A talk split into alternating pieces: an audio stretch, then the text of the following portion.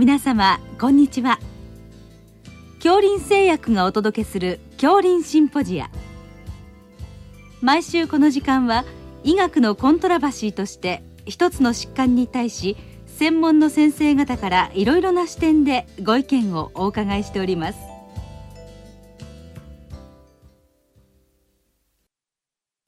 シリーズ動脈硬化性疾患の予防を考えるの24回目。女性への対応と題して愛知医科大学産婦人科学講座教授若月明彦さんにお話しいただきます。聞き手は国立国際医療研究センター病院名誉院長大西晋さんです。若月先生あの本日は動脈硬化性疾患の予防を考える、まあ、シリーズの一つとしまして、はい、まあ、女性への対応に関してお伺いしたいと思いますので、はい、よろしくお願いいたします。はい、まずはじめにあの日本人女性における動脈硬化性疾患のまあ現状ですかね、そのあたりから教えていただけますか？えー、っとですね、あのまあえー、っと女性の動脈硬化、まあ、特に心筋梗塞を中心にいたしますと、はい、あのまあ、男性と比較すると女性のその頻度は低いと、まあ、これは世界的に同じかもしれませんけれども、まあ、女性の特徴はですね特に50歳頃に閉経するんですけれども、まあ、すなわち閉経っていうのはあの卵巣ホルモンエストロゲンっていう卵巣ホルモンが、うん、分泌が少なくなって閉経するわけですけどそれ以降に急速に、えー、動脈硬化性疾患特に心筋梗塞のリスクが上がると、まあ、これがですね女性の特徴と、まあ、こういうふうに今言われているというところであります。はいなんかあの欧米に比べては日本人の場合少し少ないのかなっていう話をそうです、ね、よく聞くんですがそのあたりはどう、えー、最近やっぱ増えてるんですかね、あの日本人の女性特に女性の場合は、はい、そのリスクは欧米人に比べてやっぱり低いと、はい、まあ、こういうのはもうすでに言われていると、うん、まあ、ただしあの年齢が重ねていくとフラミンガムスタディなんかのデータでもえー、大体50歳を超えるとそれまではかなり男性が効率なんですけど、はい、かなり男性より低いんですけどあの男性のあの、まあ、頻度に追いついていくっていうこういう推移を示すことがもうすでに分かっているので、ね、欧米でも多分そういう推移だと思います。女性の方長生きの方が多いですよね最近はですね。そうなんですね。そうしますとやっぱりリスクも増えたり、はい、あと、まあ、脳梗塞なんかもやっぱり増えてくるそうですね。そういうことだと思いますね。わかりました、はい、次にあの女性における動脈硬化のいろんなまあリスクファクターですかね、はい、危険因子と動脈硬化性疾患の関連についてお伺いしたいんですが、はい、まあ、先ほどもちょっと話出ましたけどまずあの血清脂質に関して、あの少し詳しく教えていただけますか、ね、あの脂質はちょっと男性とかなり異なっているという性差があることはもうすでに分かっていまして、うん、えー、っと基本的にですね50歳さっき閉経って言いましたけれども、閉経前はですね LDL コレステロールに関しては男性がちょっと高い位置でいくんですけれども、えっと、閉経するとですね急速に女性の LDL コレステロールが上がってくると、はい、まあ、こういうことになっているのが極めて特徴的でありましてであの閉経するとほぼ半数ぐらいが高 LDL 血症になると、これが非常に女性の特徴それからもう一点はですね、はい、えー、っと女性の場合 HDL コレステロールが高いというのは、あの特徴的でこれはまあいいことなんですけれども、あと中性脂肪がですねこれも閉経後に上がるということが分かってましてで LDL コレステロールが上昇するのはこれはさっきのエストロゲンという女性ホルモンが低下して上がるっていうもう基準もすでにもう分かっているんですけれども中性脂肪が上がるのはエストロゲンだけではなくってどうも、えー、内臓脂肪系とかそういうのが増えてくると、まあ、メタボリック系になってくるとそれで中性脂肪が上がってくるというのが分かってましてで中性脂肪はもともと女性の方が低いんですけど男性の方が高いというあの、えー、と推移示すんですけどこれも閉経するとあのほぼ男性のレベルに追いついていくっていうこういう推移を示すと。なので高 LDL 高 TG というこういうふうな病態になるのが女性の特徴閉経後にですねいうことです。女性の場合はまあ50歳超えるとどうしても上がってくるということで、はい、まあ、現場の対応としてですね、はい、男性と女性で少しその対応に差がある場合もあるかと思うんですけど、そのあたりはどうそうですね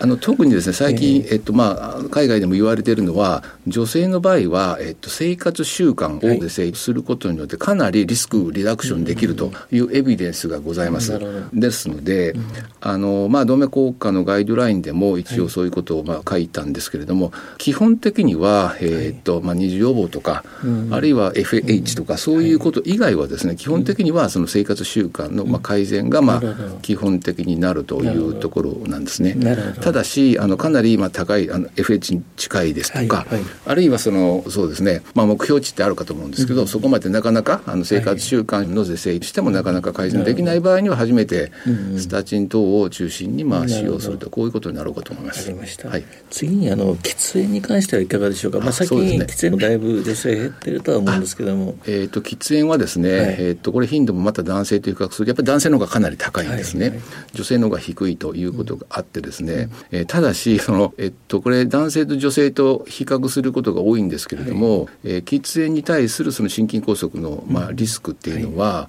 うん男性よりも女性の方が高いっていうエビデンスがいくつもありましてなので女性の頻度は低いんですけれども、特に女性の動脈硬化の発症予防という観点からは禁煙ということ、うん、あるいはあの喫煙しない。で禁煙するとそのリスクはリダクションできるっていうエビデンスもありますから喫煙に関してはあのそういうこと特に女性の場合は、えー、喫煙はそのリスクの一番大きな一つになろうかと思いますね。次にあの高血圧に関しては、はい、まあ、どの程度その、まあ、冠動脈疾患のリスクに関係あるんでしょうか、まあ、そうですね、はい、もちろんあるんですけど、はい、それもその閉経すると上がるっていうのもすでに分かっていまして、はい、えー、血圧もかなり高くなると。ただし血圧は脳梗塞の方がまず中心でして、でどっちかというと日本人の場合は心筋梗塞より脳梗塞の方がリスクが高いので、そういう意味合いも動脈硬化性疾患トータルとしてやっぱり血圧をやっぱり是正すると、まあ、こういうことが必要になろうかというふうに思います。なるほど。はい、あとは次にあの糖尿病も非常に重要かと思いますけれども、ね、まあ最近女性もね長生きの方が随分増えましたけれども、糖尿病との関係はいかがですかね？はい、えっとですね、えーえー、さっき喫煙が大きなリスク因リスク因子それぞれあるんですけど、はい、特に大きなのは喫煙と糖尿病なんですね。で特に日本データなんかでもその高齢者で糖尿病の女性のリスクが非常に高いですとか、はい、他のデータでもですね男性と比較して女性の糖尿病の心筋梗塞ですね特にのリスクが高いということもすでに言われていますのでそれから僕らがやった研究ですとか、あのいろいろまあデータで見ると、はいはい、えっ、とですね、50歳を超えると、その糖尿病、あるいは糖代謝異常を含めるとですね、かなりの半分近くが糖代謝異常になってくると、まあ、こういうことが分かっていまして、これもさっきの女性ホルモンのエストロゲンっていうのが、えっ、とインスリンの感受性と非常に関係するっていうことが分かっていてですね、エストロゲンがなくなると抵抗性の方になってくるということが分かっているので、まあ、そこら辺もですね、合わせて、えー、閉経頃からですね、予防医学という観点でやっぱりそこら辺をあのやっていかないといけないのかなというふうに思います。それでその予防に関してですが、その動脈硬化性疾患の一次予防と二次予防ですね、そのあたりに関してまあ教えていただけますか？はい、あのさっき申し上げましたそのやっぱりえっと生活習慣の是正っていうのがまあ第一番になると思います。はい、で二次予防に関してはこれはやっぱりその積極的に介入が必要ですし、我々は産婦人科の立場でいうと二次予防はやっぱり専門家にお譲りするとまあこういうことになろうかと思いますので、あの積極的な治療が必要と。で一時予防の中に例えばですねこのホルモン治療っていうのがあるんですね。これは、えーと、閉経後の女性あるいは更年期以降の女性に行うあの更年期障害ってありますよね、はい。はい、顔がほてりですとか、はい、汗かきとか、あのドキドキするとか関節が痛いいろいろ症状があるんですけど、これに閉経後ホルモン補充療法っていう HRT っていう治療があるんですけど、これはかなり効果的なんですねそれに。けれどもけれどもって言いますかそれ以外に副次的効果として、えー、エストロゲンはですね、えまあ、内服のエストロゲンは LDL を下げて HDL を上げるというまあ、あの脂質代謝の改善効果がある、プラス、まあ、骨量も上げるですとか、まあ、そういう意味で非常にいいことがありますから、なので、えっと、さっき生活習慣はもちろん改善はしていただくんですけれども、プラス大体50歳前後で更年期症状がある人が多いので、そこに僕らの日本女性医学学会というところであの動脈硬化学会のガイドラインに準拠して、女性に特化した管理指針っていうのを出しておるんですけれども、その中では、女性の50歳前後で更年期症状のある人。で脂質異常のある人は、とりあえず生活習慣の是正と HRT と組み合わせるそしてまあ何ヶ月か見てそれである程度 LDL も下がりますから、それである程度下がって目標値にまあ入ればそれで良いと、けれどもそれでもなかなか下がらないぐらい高い人はやっぱりプラススタチンとかにも考慮すると、まあ、こういうふうになってるので、なので一時予防としてはあの、えー、と女性で特有なのはそのホルモン補充療法っていうのがまあ一つ、あのそれ目的ではないんですけれども、副次効果としては期待できると、こういう話だと思います。ホルモン補充療法自体に何か多少のリスクとかそういうのはないんでしょうか、そうですね。ホルモン補充療法はエストロゲンっていうホルモンがですね、うん、えー、乳がんの発症をあの増加させるエストロゲンと黄体ホルモンの組み合わせ、はい。はい、あのこれちょっと子宮をあの子宮筋腫なんかで摘出している女性はですね、うん、エストロゲン単独でいいんですけど子宮のある女性はエストロゲンと黄体ホルモンっていう、まあ、2種類のホルモンでやると、はい、まあ、こういうことになってるんですね。で一番大きなあの副作用で有害事象としては乳がんリスクが高いと、あの高くなるということなんです、はいはい、ただしそれはですね、えーとまあ、アメリカの、えー、と RCT の WHI という試験があるんですけど、うん、ここの試験でいうと,、えーとまあ、2. 点何倍増えるっていうんですけど、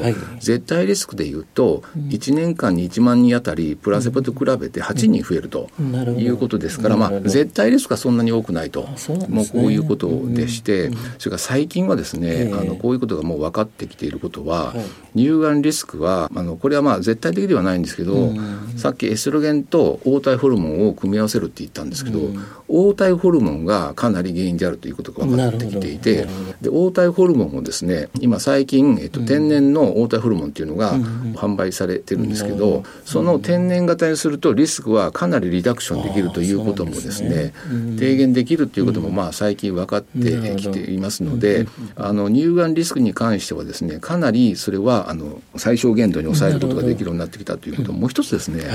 静脈血栓症という、あのリスクもあるんですけど、これはエストロゲンを内服しますと、これはあのエストロゲンの量が大きければ多いほどあるいはエストロゲンの強さが強ければ強いほど血栓症があるんですけれども、ただしエストロゲンはですね貼り薬があるんですね。飲み薬じゃなくて貼り薬をやりますと、これ飲み薬だったら肝臓を直接刺激して静脈血栓になるんですけど、貼り薬だったらまずないということも分かっていてもうこれも多くの解析で分かっていてですね。なので、えー、かなりホルモン補充療法は有害事象以前から言われてたのはかなり最小限度に食い止める方法が確立してきたということです。はい、そうですね。ました。若槻先生本日はどうも、はい、どうもありがとうございました。シリーズ動脈硬化性疾患の予防を考えるの24回目。女性への対応と題して、愛知医科大学産婦人科学講座教授、若月明彦さんにお話しいただきました。聞き手は、国立国際医療研究センター病院名誉院長、大西晋さんでした。